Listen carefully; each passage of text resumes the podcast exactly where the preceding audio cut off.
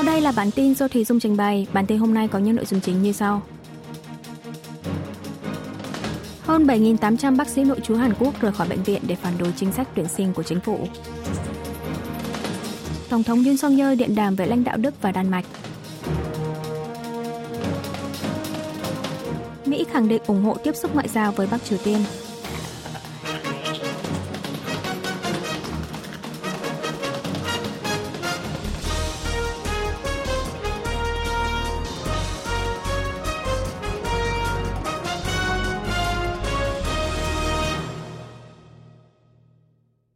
Hơn 7.800 bác sĩ nội trú Hàn Quốc rời khỏi bệnh viện để phản đối chính sách tuyển sinh của chính phủ. Thứ trưởng Bộ Y tế và Phúc lợi Hàn Quốc Pang Myung-su ngày 21 tháng 2 đã có buổi họp báo sau cuộc họp của Ủy ban khắc phục sự cố Trung ương liên quan tới tình trạng các bác sĩ nội trú nộp đơn xin thôi việc, phản đối chính phủ nâng chỉ tiêu tuyển sinh trường y. Tính đến 10 giờ đêm ngày 20 tháng 2, đã có 8.816 bác sĩ nội trú, tương đương 71,2%, tại 100 bệnh viện trên toàn quốc đã nộp đơn xin thôi việc, nhưng không được chấp thuận. Trong số này có 7.813 người, 63,1%, đã rời khỏi nơi làm việc. Ngoài ra, Bộ đã ghi nhận 58 trường hợp báo cáo thiệt hại mới, đa số là đơn phương bị hủy lịch thăm khám hay hoãn phẫu thuật vô thời hạn. Chính phủ đã cùng với lãnh đạo 97 cơ quan y tế công cộng tập trung rà soát hệ thống khám điều trị bệnh khẩn cấp nhằm giảm thiểu sự bất tiện của người dân trong sử dụng dịch vụ y tế. Trong một diễn biến liên quan, Bộ Giáo dục Hàn Quốc cho biết trong hai ngày 19 và 20 tháng 2 đã có tổng cộng 8.753 sinh viên ngành y của 27 trường đại học nộp đơn xin tạm dừng học và bảo lưu kết quả học tập để phản đối chính sách của chính phủ. Trước tình hình này, Bộ Tư pháp và Bộ Hành chính và An toàn Hàn Quốc chiều ngày 21 tháng 2 đã mở buổi họp báo, tuyên bố sẽ tiến hành điều tra triệt để và xử lý nghiêm khắc các bác sĩ tham gia hành động tập thể bất hợp pháp hay những đối tượng đứng sau thao túng, kích động các bác sĩ hành động trái phép. Tổng thống Yoon song yeol điện đàm với lãnh đạo Đức và Đan Mạch. Tổng thống Hàn Quốc Yoon song yeol chiều ngày 20 tháng 2 đã có cuộc điện đàm với Tổng thống Đức Frank-Walter Steinmeier và Thủ tướng Đan Mạch Mette Frederiksen, trình bày về lý do bất khả kháng phải hoãn lịch công du hai nước để tập trung vào giải quyết các vấn đề nổi cộm trong nước, mong hai nhà lãnh đạo châu Âu thông cảm. Đáp lại, Tổng thống Steinmeier cho biết đã hiểu rõ lập trường của nhà lãnh đạo Hàn Quốc, hy vọng hai bên sẽ tiếp tục trao đổi, xúc tiến lại chuyến thăm vào thời điểm thích hợp – Tương tự, Thủ tướng Đan Mạch cũng thông cảm với lập trường của Tổng thống Hàn Quốc và hoan nghênh ông Yun tới thăm Đan Mạch bất cứ lúc nào. Văn phòng Tổng thống cho biết lãnh đạo Hàn Quốc và Đức đánh giá khuyến nghị Hàn Đức về an ninh mạng với Bắc Triều Tiên mà hai nước công bố vào ngày 19 tháng 2 vẫn đang được xúc tiến đúng kế hoạch. Lãnh đạo Hàn Đan Mạch đánh giá trong thời gian qua, hai nước đã hợp tác chặt chẽ với tư cách là đối tác chiến lược xanh toàn diện – Hai bên cũng chia sẻ kỳ vọng và nhận định về phương hướng phát triển quan hệ song phương như hợp tác về khoa học công nghệ cao, tăng cường quan hệ đồng minh tăng trưởng xanh. Mỹ khẳng định ủng hộ tiếp xúc ngoại giao với Bắc Triều Tiên. Trả lời câu hỏi của phóng viên vào ngày 20 tháng 2 giờ địa phương về việc Mỹ có ủng hộ đối thoại Nhật Triều hay không, Phó phát ngôn viên Bộ Quốc phòng Mỹ Sabrina Singh khẳng định Washington ủng hộ việc tiếp xúc ngoại giao với Bắc Triều Tiên và cả Mỹ cũng sẽ xúc tiến nếu Bình Nhưỡng mong muốn. Bà Sinh nhấn mạnh Mỹ sẵn lòng đối thoại với miền Bắc nếu điều đó dẫn tới sự ổn định cho khu vực. Phát ngôn viên Bộ Ngoại giao Mỹ Matthew Miller trong buổi họp báo thường kỳ cùng ngày cho rằng cần tới nhiều điều kiện để cải thiện quan hệ giữa Bình Nhưỡng và Tokyo. Mỹ sẽ theo dõi phản ứng của chính phủ Nhật Bản trước khi xem xét. Washington sẽ vẫn giữ nguyên chính sách đối với Bắc Triều Tiên, phi hạt nhân hóa toàn diện bán đảo Hàn Quốc. Phó Chủ tịch Ủy ban tuyên truyền Đảng Lao động miền Bắc Kim Yo Jong ngày 15 tháng 2 ra tuyên bố cho biết nếu Nhật Bản rũ bỏ thói xấu là động chạm vô cớ tới quyền phòng vệ chính đáng của miền Bắc và xem vấn đề con tin bị bắt cóc đã được giải quyết là trở ngại trong triển vọng quan hệ song phương thì không có lý do gì để hai quốc gia không thể xích lại gần nhau. Trước đó, trong cuộc họp của Ủy ban Ngân sách Hạ viện ngày 9 tháng 2, Thủ tướng Nhật Bản Kishida Fumio cho biết chính phủ nước này đang tiến hành nhiều hoạt động cụ thể để xúc tiến tổ chức hội nghị thượng đỉnh Nhật Triều. Bộ Thống nhất xúc tiến lấy ngày 14 tháng 7 là ngày người tị nạn Bắc Triều Tiên.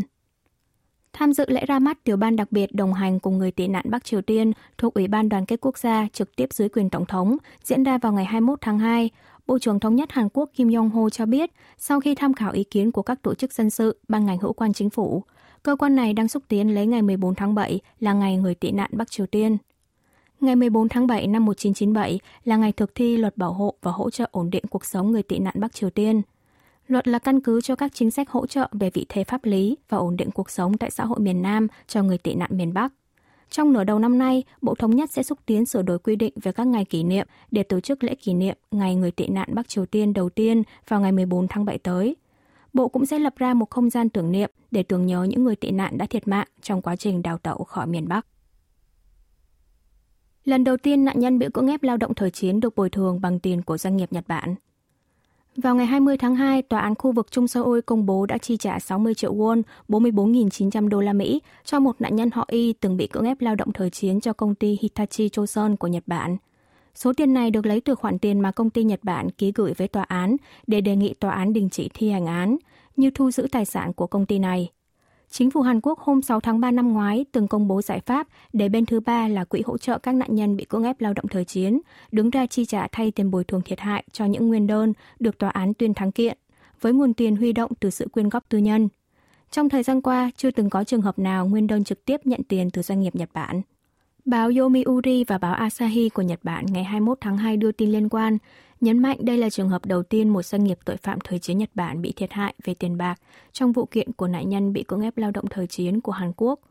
Tờ Mainichi thì phân tích rằng nguyên đơn trong vụ kiện khác như vụ kiện công ty thép Nippon đang nhận được khoản tiền khá lớn từ quỹ hỗ trợ, nên vụ kiện này sẽ ít ảnh hưởng tới quan hệ Hàn-Nhật trong thời gian tới. Tránh văn phòng nội các Nhật Bản Hayashi Yoshimasa trong buổi họp báo một ngày trước lấy làm tiếc vì số tiền công ty Hitachi Chosun ký gửi tòa án Hàn Quốc bị lấy ra để chi trả cho các nạn nhân.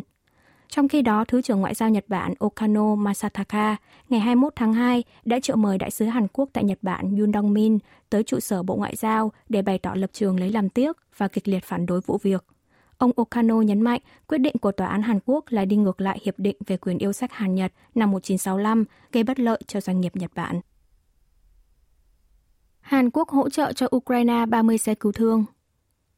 Đại sứ quán Hàn Quốc tại Ukraine ngày 20 tháng 2 giờ địa phương đã trao cho phía Ukraine 30 chiếc xe cứu thương tại trụ sở Bộ Y tế nước này ở thủ đô Kiev. Trong thời gian tới, Seoul có kế hoạch chuyển cho Kiev thêm 70 chiếc xe cứu thương nữa. Chính phủ Hàn Quốc đang mở rộng viện trợ cho Ukraine, căn cứ theo sáng kiến đoàn kết vì hòa bình Ukraine được Tổng thống Yoon song yeol đưa ra trong chuyến thăm Kiev vào tháng 7 năm ngoái. Đại sứ Hàn Quốc tại Ukraine Kim Hyung Thê kỳ vọng xe cấp cứu mà Seoul hỗ trợ sẽ giúp cứu sống được nhiều hơn nữa những sinh mạng quý giá của người dân Ukraine. Chính phủ sẽ tiếp tục có những hỗ trợ thực chất về lĩnh vực y tế và phục hồi chức năng cho nước này.